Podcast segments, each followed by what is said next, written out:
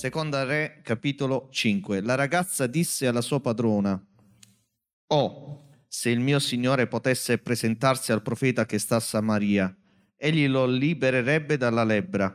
Naaman andò dal suo signore e gli riferì la cosa dicendo, quella ragazza del paese di Israele ha detto così e così. Il re di Siria gli disse, bene, va, io manderò una lettera al re di Israele. Egli dunque partì, prese con sé dieci talenti d'argento, seimila sicli d'oro, dieci cambi di vestiario e portò al re di Israele e la terra e la lettera che diceva, quando questa lettera ti sarà giunta, saprai che ti mando Naaman, mio servitore, perché tu lo guarisca dalla sua lebbra. Appena il re di Israele lesse la lettera, si stracciò le vesti e disse, io sono forse Dio con il potere di far morire e vivere, che costui mi chieda di guarire un uomo dalla lebbra, è cosa certa ed evidente che egli cerca pretesti contro di me. State comodi, gloria al nome del Signore. Il re si straccia le vesti perché è consapevole della propria incapacità sa che non può nulla contro questo tipo di malattia che all'epoca era un po' il cancro di oggi, inguaribile, portava alla morte, ma ancora di più rispetto ad oggi quel tipo di malattia rendeva impossibile a chi ne era colpito di avere rapporti con altre persone, di essere accettato dalla società perché doveva rimanere a distanza, doveva dichiararsi lebroso. Ecco, questo tipo di malattia non aveva una cura, non aveva possibilità di successo, ma nella storia che abbiamo parzialmente letto ci viene narrato di un uomo, Naaman, un uomo molto rispettato, un prode del suo popolo, del suo esercito, che va dal proprio re e dice c'è una ragazza a casa mia, era una ragazza che era stata rapita ed era al servizio in casa di Naaman, una ragazza di Israele che dice che lì c'è un profeta che ha una soluzione per il mio problema. Naaman certamente, come tutti coloro che erano colpiti da questa grave malattia, non aveva grandi aspettative, non aveva pensieri buoni intorno al suo futuro, non credeva che si potesse tutto risolvere facilmente, sapeva che l'aspettava un eh, futuro disastroso. E quindi probabilmente si aggrappava anche ad una promessa o anche ad una speranza flebile che gli veniva prospettata, ma questa ragazza dà un suggerimento che si rivelerà vitale, una promessa che diventerà realtà nella vita di Naaman cambiando tutta la sua vita. L'espressione che usa questa fanciulla è lo libererebbe. Non dice lo guarirebbe ma lo libererebbe. Mi piace questo termine perché ci dà l'idea di quello che avviene quando Dio opera anche dal punto di vista fisico nella nostra vita. Lui non solo ripara, ma lui libera, ci mette in libertà, ci dà la condizione per poter tornare a correre in ogni ambito sentendoci liberi in lui. Ma perché questo avvenga, e Naaman lo scoprirà molto bene, c'è bisogno, è necessario essere completamente arresi nelle mani di Dio. Quindi il tema di questa meditazione è arresa incondizionata. C'è un dato di fatto, lo scopriamo insieme leggendo questo episodio. C'è un dato di fatto che però scopriamo anche nella nostra vita quotidiana. finché conosciamo il Signore dal punto di vista formale e teorico, finché sentiamo parlare di Dio, ma non decidiamo di sperimentarlo arrendendoci completamente nelle sue mani, noi solo in parte riceveremo. Perché non saremo, come invece poi accadde nella vita di Naaman, messi completamente in libertà e non perché Dio non lo voglia, ma perché noi non glielo permettiamo. In Efesini c'è scritto è per grazia che siete stati salvati mediante la fede, ciò non viene da voi, è il dono di Dio. Dio vuole donarti, Dio vuole donarmi piena libertà, ma perché questo avvenga c'è bisogno da parte tua e da parte mia di una resa incondizionata. Innanzitutto c'è bisogno di una resa nel pregiudizio. Notate le parole di Naaman, io pensavo Egli uscirà senza dubbio incontro a me, si fermerà là, invocherà il nome del Signore e del suo Dio, agiterà la mano sulla parte malata e guarirà il lebroso. Aveva un programma preciso, aveva un'idea chiara di come dovevano andare le cose. Il suo discorso era logico, non faceva una piega, aveva pensato a come dovesse avvenire la propria guarigione e il suo programma non prevedeva variazioni. Ma può essere che io e te siamo nella difficoltà, siamo nel problema o stiamo addirittura sprofondando nel fango e dettiamo a Dio le regole di come debba tirarci fuori e metterci in libertà.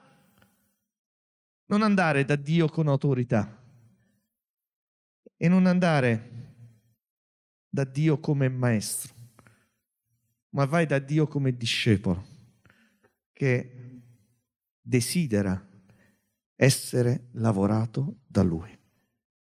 Aggiungo, perché Dio lo mette nel mio cuore, a volte le nostre esperienze di vita ci fanno presumere, ma solo una presunzione, di avere raggiunto l'esperienza tale per poterci mettere sullo stesso livello di Dio o per poter confutare i metodi di Dio o per poter indicare, suggerire a Dio come intervenire nella nostra vita. Ma questo ci porterà soltanto a rimandare, perché finché non ci arrendiamo o finché c'è il pregiudizio di come Dio debba operare, questo non sarà possibile. Quando Nicodemo andò da Gesù di notte perché era un maestro, un fariseo che apparteneva al Sinedrio, ma anche un'autorità all'interno del Sinedrio. Quando Nicodemo andò da Gesù era notte perché nessuno lo dovesse guardare, nessuno dovesse sapere che stava andando da Gesù e Gesù gli disse qualcosa che spiazzò Nicodemo. In verità, in verità io ti dico che se uno non è nato d'acqua e di spirito non può entrare nel regno di Dio.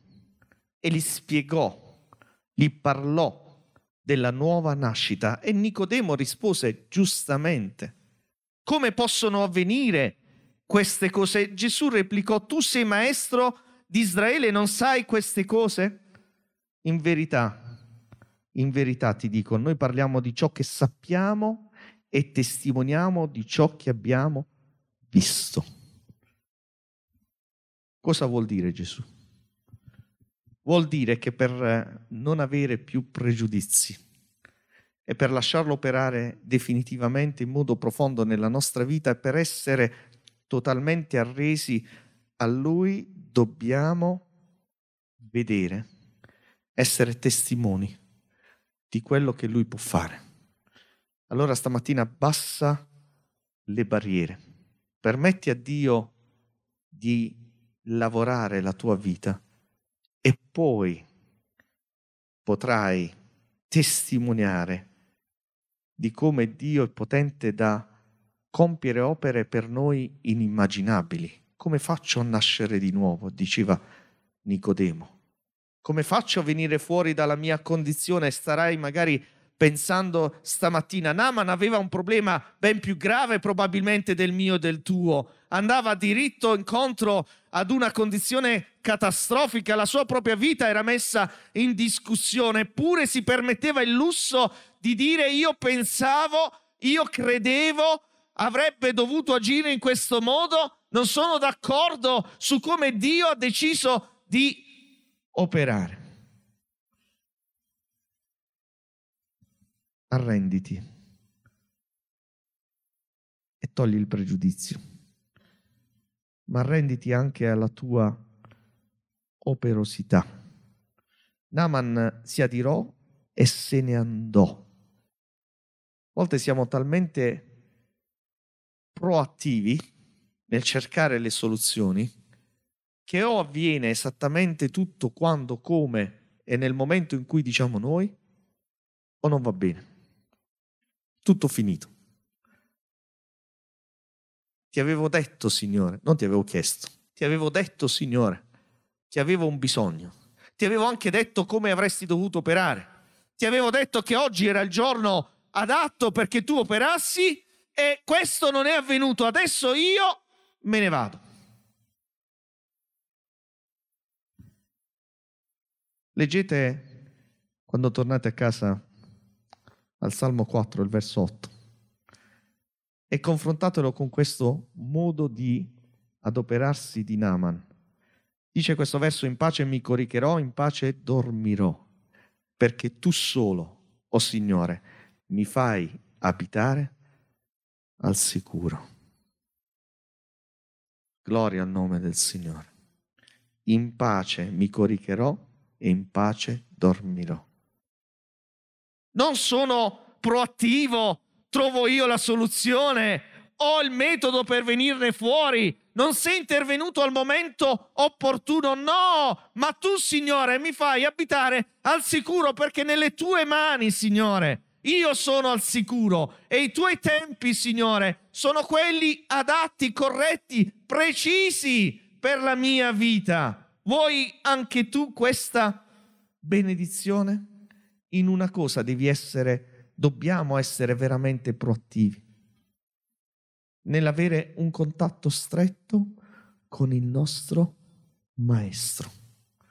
La donna dal flusso di sangue ci insegna che nonostante la propria impurità, nonostante la propria condizione che la doveva tenere lontano dagli altri, non si fece tanti problemi nel farsi largo tra la folla, venne dietro e gli toccò la veste di Gesù perché sapeva che quel giorno la sua vita poteva ottenere una soluzione al suo problema. Non era tipico in quel periodo ricorrere a più cure, a più medici, ma molto spesso queste cure entravano in conflitto tra di loro, tanto da creare un peggioramento, proprio come era avvenuta in questa donna, piuttosto che un miglioramento. E probabilmente questo è lo stato di cose che si è realizzato anche nella tua vita hai fatto ricorso ad un sacco di sistemi, hai fatto ricorso ad un sacco di suggerimenti diversi, sei andato a prendere informazioni e a chiedere e a proporti chissà da quante persone diverse, dimenticando che c'è un'unica vera soluzione alla tua oppressione, al tuo problema e alla tua incapacità di venirne fuori. E questa si chiama Cristo Gesù.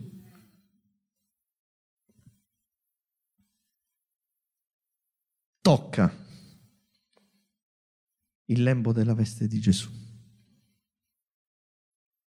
Arriva tanto vicino a lui da poterlo toccare. La folla non ti può fermare, non ti deve fermare. Quello che dicono gli altri, quello che pensano gli altri, non ti possono impedire di arrivare da Gesù, non ti devono impedire di arrivare da Gesù. Quanti problemi ci facciamo? Che ne penseranno? Che diranno? Che sarà di me? Ma che cos'è già oggi di te senza Gesù?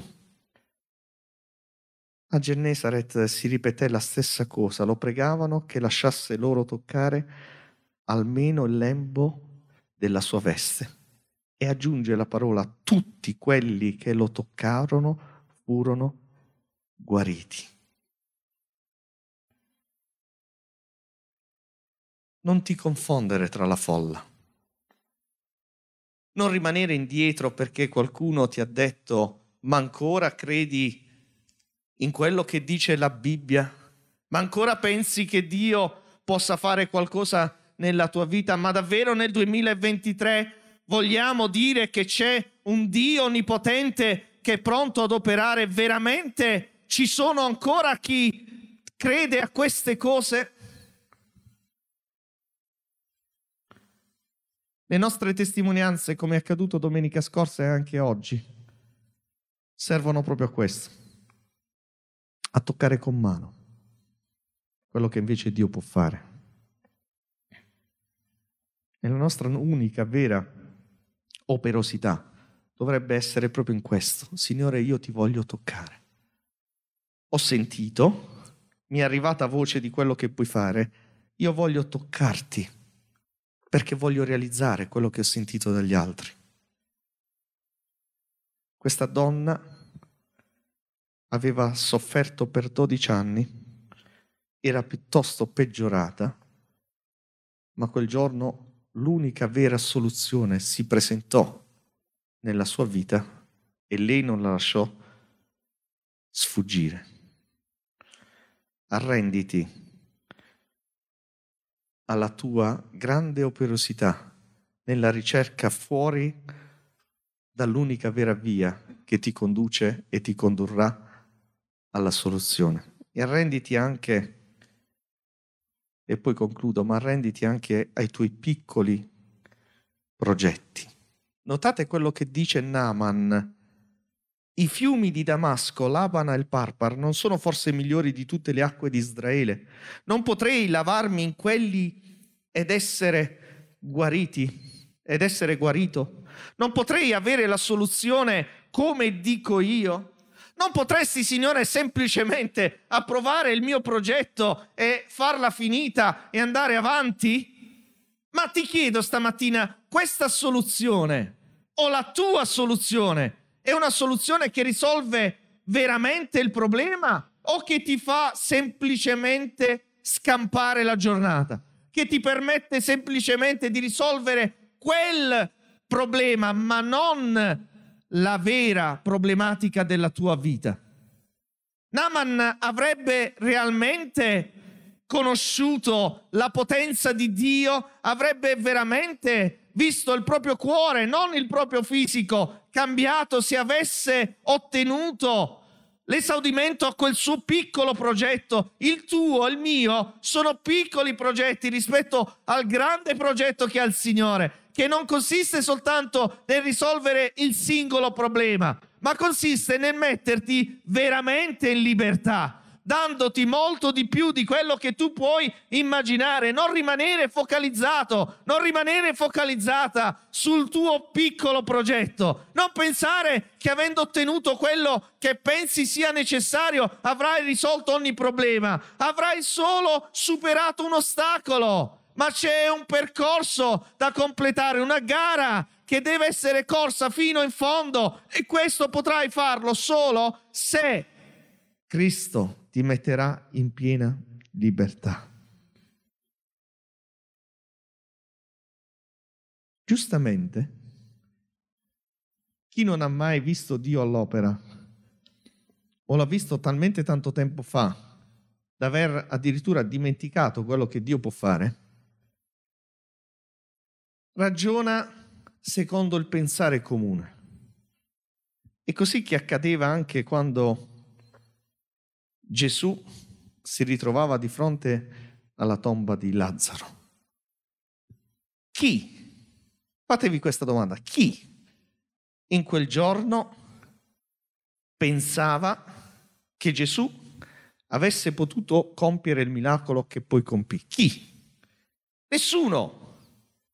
Non ci credeva Marta, non ci credeva Maria, non ci credevano le persone che erano presenti i giudei che stavano lì diceva non poteva lui che ha aperto gli occhi al cielo far sì, al cieco far sì che questo non morisse, non poteva evitare quello che è accaduto, ma nessuno rifletteva e forse molto spesso rinunciamo a farlo anche noi, non che Gesù poteva evitare quello che è accaduto, ma che in quello che è accaduto Gesù poteva operare in modo ancora più glorioso, mostrando che lui è veramente l'onnipotente. E tanti credettero perché Lazzaro fu riportato in vita, non gli fu impedito di morire, ma fu resuscitato. E cosa è più grande?